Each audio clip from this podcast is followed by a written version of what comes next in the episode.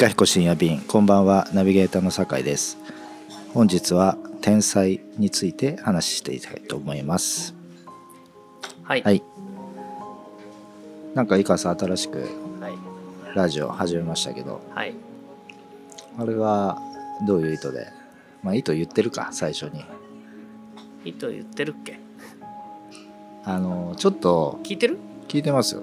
でうん。困困ってることが一個あって。うんうんあの YouTube うんだけの話なんですけどパッと見がうんこのいかひこ深夜便とあの区別つかないからうん。そうだね。うん、ちょっと視聴者減ってんじゃないかなぐらいのいやいやいや。むしろセットでいいでしょ。ううん。ん、でまああっちもテーマいきなりポンと上げそうだねて、うんで実はこれも最初は違ったんですけど、うん。最近は僕がテーマを。テーマを決めてね。決めて直前まで言わなくて、でじゃあこれでいきましょうってやって、で即興で井川さんは話してるっていう体なんですけど、ででもね、こうやってふ二人でやる方がそれは100万倍ぐらい楽だよ。わかります。うん。あのね、一人って本当大変なんですよね。わかります？あのーまだう、ん。よちまるさんの天才ラジオは、うん。そういう立て付けにしてるからうん喋れてるじゃないですか。うんあの、生放送やってたじゃないですか。あれ結構。あれぐだぐだで。一人で喋るのはうん。大変ね。だからあの、お笑い芸人でもうんピン芸人って本当すごいなって、そうだねいつも思うんですよね。ねうんでラジオも、まあ、僕はその素人のネットラジオ聞いてるの好きだったのうん。うん。あれもうん。一人のラジオより二人の方が面白いしそりゃ二そうだうん。人より三人の方がね、ああ、面白い。さらに面白いっていう風に感じるで、うん。まあ、お互いが楽だっていうのとまあやっぱり三人よれば文字の知恵じゃないけど、どんどんどんどんなんか話違がう話に。なって面白くなっていくからまあつまんない3人のやつはもう1人よりつまんないけどね。まあそうですね、うん。でうん。でじゃあなんで今日のテーマが天才かっていうと、まあ、まず天才って自分でうん。言うっていうのって、うん。まあ、たまにあるじゃないですか。あるね。天才たけしの元気が出るテレビ元気が出るテレビうん。みたいな。そう。まあそういうのもあるし、うん。まあ、あと天才ってまあイコール才能とかっていうふうにまあ言ってもいいと思うんですけうん。ど、僕はあのなんか誰が言ったかちょっと分かんないし本当にそういう言葉があるのか知らないですけど、うん好きな言葉であの「努力は人を裏切るけど才能は人を裏切らない」っていう。言葉があってそれ好きんななんですよ。うん。あどういう意味なの？つまり、うんなん努力してもできないものはできなかったり、ううんまくいかなかったりすることってあるじゃないですか。うんうんだけど自分がもともと持ってる才能って、うんその他の人にできないけど自分は簡単にできることって結構あるじゃないですか、うんね。うん。それってそういう、まあ、自分の中でそれ才能って捉えてるんですけど。そういうものをやってれば、うん。やってればというか、うん。その言葉だけで言うと、うん。そこについてはその不安はないじゃないですか、ね。これだってもうなぜかできちゃうっていう、うん。まあできちゃうものができなくなった時に起きるのがスランプっていうもんだと思うんですよ、うん。当たり前にこう理屈なくできてたものがうん急にできなくなるのがまあスランプだったりはするけど、うん。あの努力自分に合ってないものを努力しても最終的にはこうできないってことはあっても、うん。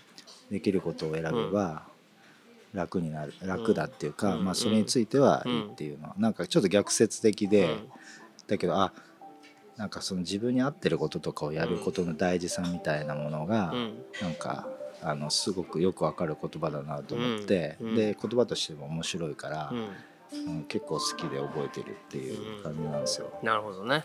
うん。で今回自分で天才って言っちゃってる、うん。あのラジオで、うんあれはまあ天才みたいなことについてテーマ自体は、まあ、語ってないと思うんですよ。うん。あれどういう意図でつけてるんですか？うん。なんかそのまあこういうふうにララジオラ,、まあ、ラジオに限らないけど、うん。割とねはい。あのこう見えてはい。裏方仕事多いのよ。あ僕が。あ、まあ、こう見えてっていうかまあ多いですよね、多いんだよね、うん、だからこういう、まあ、酒井君とのラジオにしても、まあ、その後編集してみたりとか。そうですね。音楽だってどうせ自分で選んでんだろうなとか。とか、なまあノイズうん。うん。処理してみたりっていうのもあるし、だから本当にその裏方の仕事の方が、まあ、時間的にも相当長いでしょ？だから自分のクリなんかこうパッと思いついてパッとなんかしたものを出すって案外ないんだよね。あるようでいて。思いついてこうだなあこれすごいすごい自分でも奇想天外なアイディアでうん。奇想天外な考えだけどなかなか言えてるなって思うようなことって案外ないっていうかその出す機会がね。人に出す機会が。だからなんかそういうようなものをでそういうものの方がさはい。まあ当たり前だけどそのオリジナリティあるわけじゃん。そうですね。でも整え仕事ってオリジナリティっていうよりはねまあなるほどね。みんながはい散らかってるものをはいなんとか一つにまとめるっていうなんかそのまとめ役としての役割の方が多いからね。うんうんうん。まあ実際仕事ってそういうとこありますよね。そ特にこうディレクターとか、うプロデューサーとかそそうういう人ってうそうそうそうですよねそうそう。だから何にも考えてないような人たちの発言やねなんかしたことをうまくままとめて何かにするっていうまあこの前のチキンなんかまさにそうはいだよね、ああいうものになんかまとめ上げるっていうようなことばっかりで、そのこんなに散らかってるものをまとめ上げたんだから俺天才と思うことあるけど、はいはい。わかりますそれ。うんなるほどね。うん。うん。旗からはそうは見えないっていうか、はいはいなんか元からこういう風な意図で台本書いてこういう人あそうなんですか、うん。そそっちに思われてるんですか、こういう人たちを選んでやってるんですね、えー。とか、あそうなんですいやだそうでしょ。だってお店だってさ、はいあのなんかいいスタッフさんだけ選んで、うんねどういう採用と、はいどういうなんかその教育とかなさってんですかみたいな、先にすごいビジョンがあってうんそのビジョンに合わせた人とかシチュエーションを選んでるとうん。非常に思われがち、なるほど。うん、だけどそれをあたかも最初最初からそういうふうに、まあ、見せてるところは自分ですごいと思ってるけどうんうんうんうんでもなんかそういうのとは違う本当にパッと思いついたことで思ったようなことを話したりやるってまあ案外ないしうんうんでそういう意味で言ったらここんとこそういうのってお弁当なんかは全然そうそう整えることなく俺の勝手にやらせてもらうっていう形でやってこれならずっと続けられるなと思っててで YouTube とか、まあ、今までラジオもやってるけど毎日出すって出した方がいいんだろうなとは思うけど、うん。毎日出すってこれ毎日自分で出して毎日裏方やるのかと思ったらなるほど うんざりだなと思ってたんだけど、はいはい もう本当に思いついたことをパッと何のあれもなしにまあ結局動画にしたりするんだからまあめめんどくさいはめんどくさいけど、はまあそういうことでいいんだったらやってみようと。だから自分の本当にこう脈絡もないことから何かにいうん。自分の天才にかけるっていう。はいはい。うん。なるほどね。うんだから事前本当にパッて出されてるんですよね、うん。あれ。そまあいくつか選んでるんうそうそう。いくつかまああこんなような話ってことはあってもそれをパッと出されたもので「え？っ?」て言ってもまあなんかできたあ全然オチも何もつかなかったなって言ってもそれも含めて天才だからね。うん。準備もなしに出してんのかよっていう。それはなんて裏方の時にそれはできないんだよ。はい。なんかそれって俺たちが至らなかったですになっちゃうから、んんうんなんかちょっと今一瞬中身は忘れちゃいましたけど、うん。なんか中華料理屋で撮った時のうん。話がうん。なんか面白いなと思ったんですよね。あれなんだっけな、中華料理屋であもう最近だね。はなんかい、なんか話が面白かったってより災いかな。災難があった方がさ自分に災難がなかったっあ何本も撮ってんしたっけ？あなれ中華で。中華で2本しか取ってない。あ、うんどっちだったっけ、うん。なんか中華料理屋で撮ってますって、なんかねちょっとやばい。だからあれね。なんかねうん。あ中華で撮ってるっていうオチまでついてたなって思った時があったんですよ。あそうなの。なんだったっけ？わかんない。まあいいや。うん。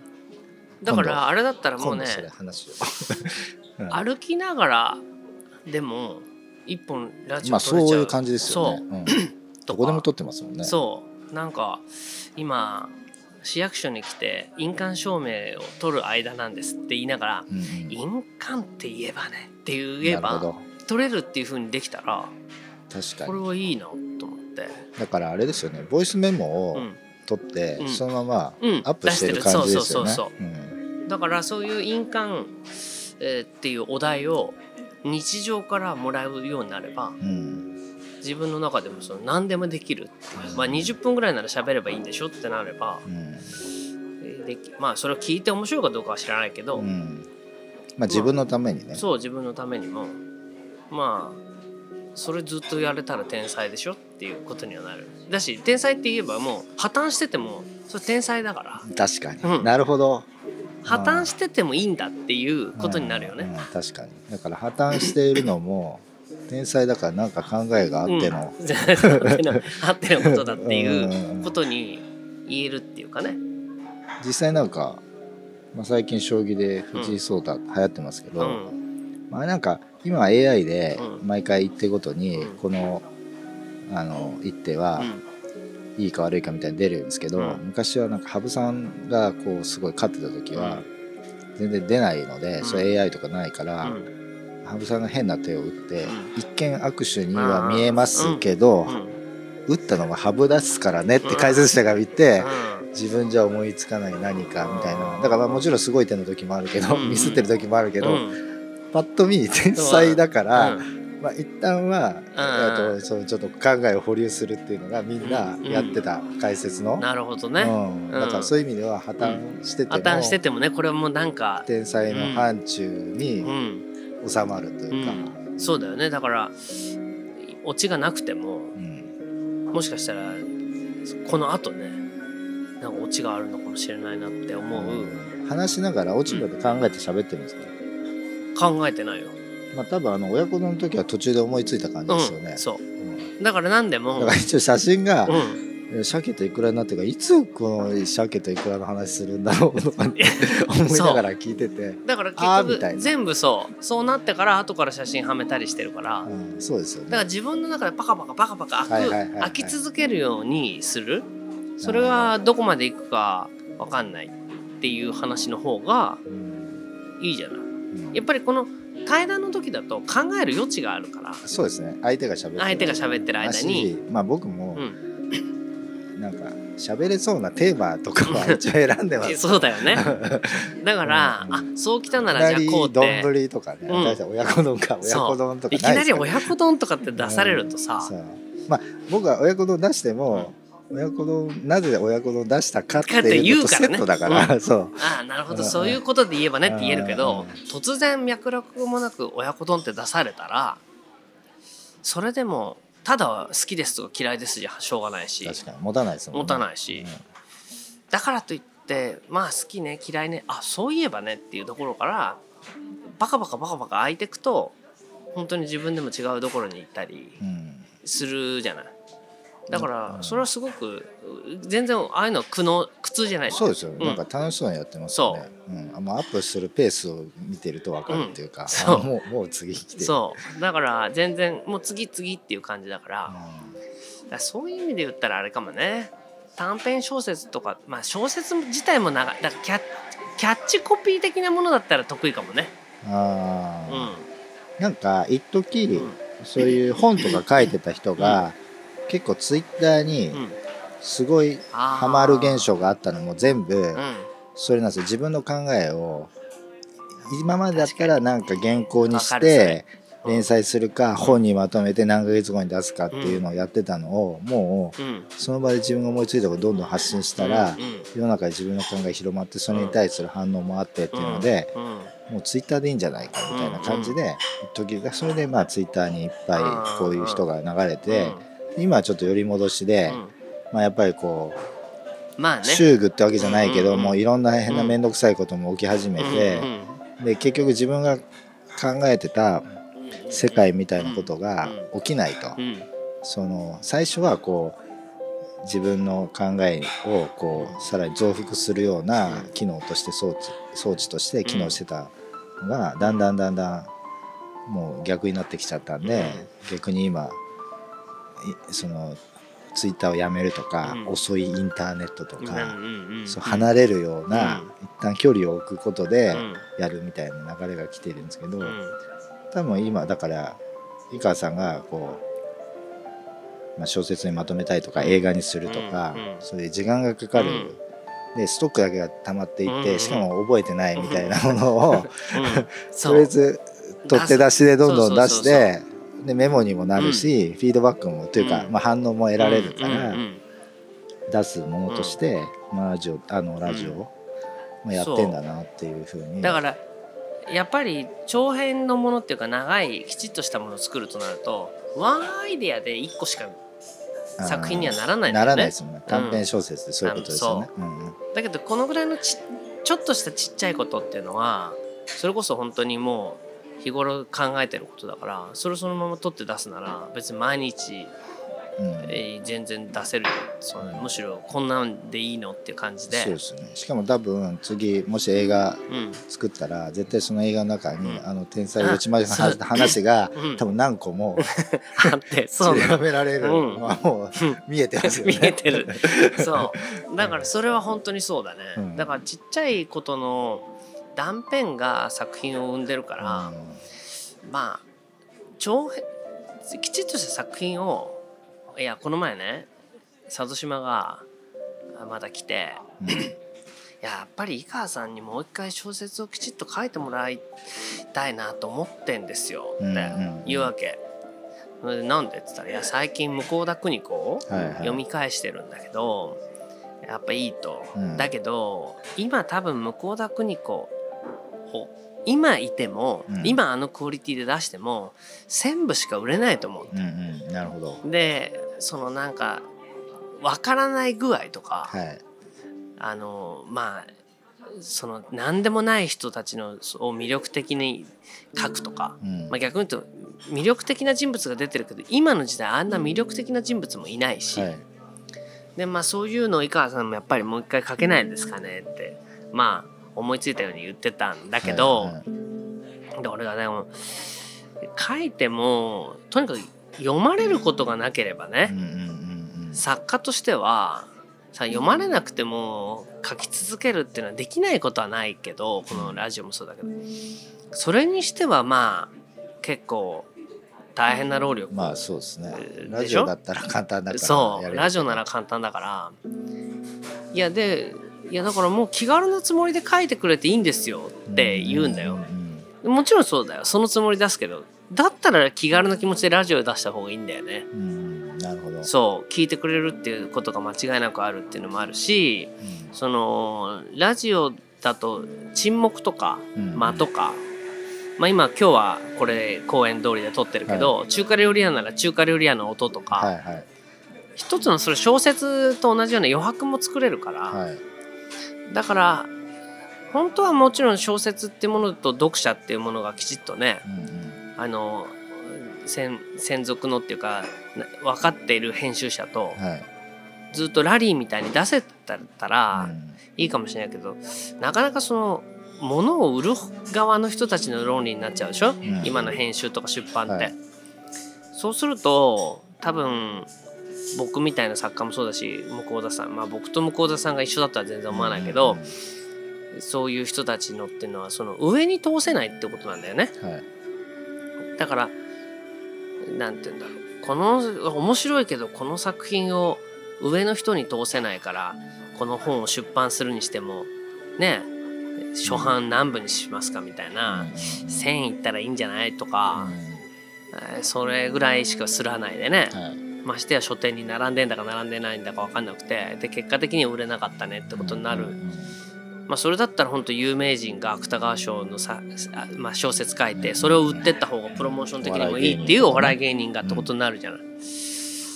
だからやっぱり売る売らないっていうことの論理からするとこのラジオはまあ売る売らない関係ないし。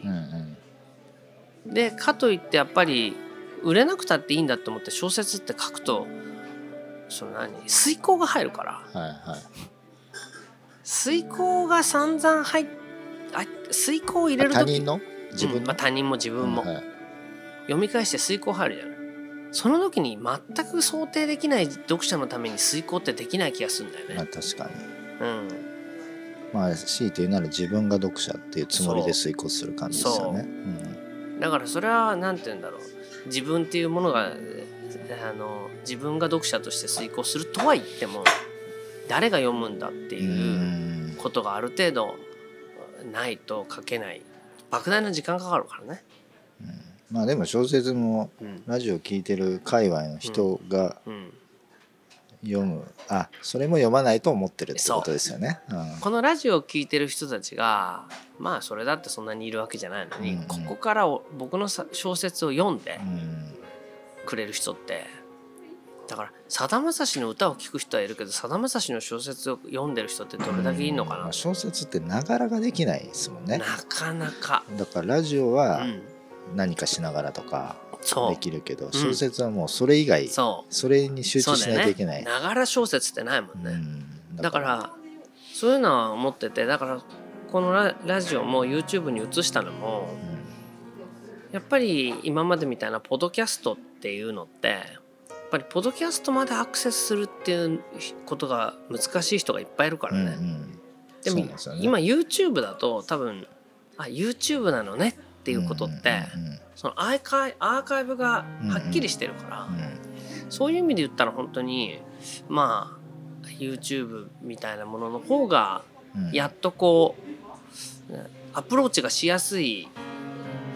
僕からすると初めてに近いようなプラットフォームのような気するんだよね。YouTube が。まあ。SNS だから知らない人にも知らない間にこうね、うん。リコメンされて、うん、そうそうまあ、そう。突然現れますからね現れるたからねまにね たまに。っあの人どこから来たのみたいなね、ていうこともあるからね。だから YouTube っていうのが初めてまあ僕の中ではしっくりくる SNS なところがあるので、うんうんうんまあ、YouTube で毎日更新するってものを例えば1年ぐらいやってみるとうんはい、どうなるのかなっていうのはちょっとあそれが今これやってることなんですね。そううんまあ結構今瀬尾さんも入れたりマムクルも入れたりこれ入れたり毎日やってる。と相当更新はしてるから、そうですね。でそれがまあその読者を獲得するとかっていうんじゃなくて初めてこうあそういうことねって分かる SNS だから、うんうんうんポッドキャストって本当誰が聞いてんだか人数も分かんないしそうですね。そもそもそこのアプローチするのがうん。なんて僕のホームページを入ってもらってとかっていうことが分かんないでしょ、うんうん。でも今猫も杓子も YouTube でうん。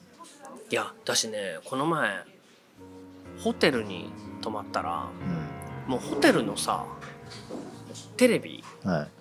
をつけるとそのもういきなり YouTube になああはいはい。なってて、うん。新しいホテルに泊まったらテレビがつくんじゃなくて、うん。YouTube がまあ他のもあるんだけど、うんうんうん。選べるうん。のがあって、うん。でテレビのリモコンでさ、まあ、YouTube の番組とかって検索できんだよねそうで。すねいや今だってこちっちゃい子供うんテレビで YouTube を見て、うんキャッキャキャッキャ言っていやそうなんだね。YouTuber 人気の YouTuber っていうのはテレビで見られてるんですよいや。そうなんだね。はだから俺もだからこれ何？YouTube で「天才よ」とか言ってやると「天才よちまる」とかって出る ようになるってことでしょ？い そうですよね。うん。YouTuber ってことですね。YouTuber って。うん。いやでもそうなると本当にテレビ今まで僕らがやってたテレビっていうようなものはもう本当に終わったなっていう感じはうん。あるから。わりますね。うん。でも今の多分 YouTube って初期なねあの混乱期だから。そうですね。うん、とにかくまあ視聴者獲得のためにはいろんな変なことでもいいからやっていくバズるっていうような感じだろうけど、うんうんうん多分もうちょなんなら本当に落ち着いたドラマとかをそうですね。自分たちでうん。YouTube で、YouTube で連ドラをなるほど。やるかっていうことながるほど。毎日毎日こんだけやってんのこれ YouTube で連ドラ朝ドラできるでしょみたいなことを確かに。できるかもしれないよね。うんうんうんうん。でそれはいなやできますよね。うん。場所ここで。場所ここででそれもだから毎日撮ってるようなあの感覚で、お題があってね、仏像。第何話仏像って言ってそれを喋ってるようなことをそんな感じでちょっと今演じてやってみてって言えばうん。15分の1話うん。連ドラできるかもね朝ドラなんてね結構ナレーション頼りなとこもあるじゃないいですか。やあるあるあるあるあるある。そうだよね、うん。だからまあそういう意味で言ったらいいですね。うん。なんか YouTube っていうかまあ動画のねうんこういうものが今までやれなかったことはできるようになってたりしたら面白いなと思ってはするよね。なるほどうん、じゃないと毎日今までラジオを更新するなんて思わなかったけどうんまあなんていうんだろう自分の天才よちまるだと思えばそういうのは出せるよね。うん天才ドラマならいいんだからね。確かにうん。破綻してたんで。確かに で得意のね最後まとめるのはねうん、そう。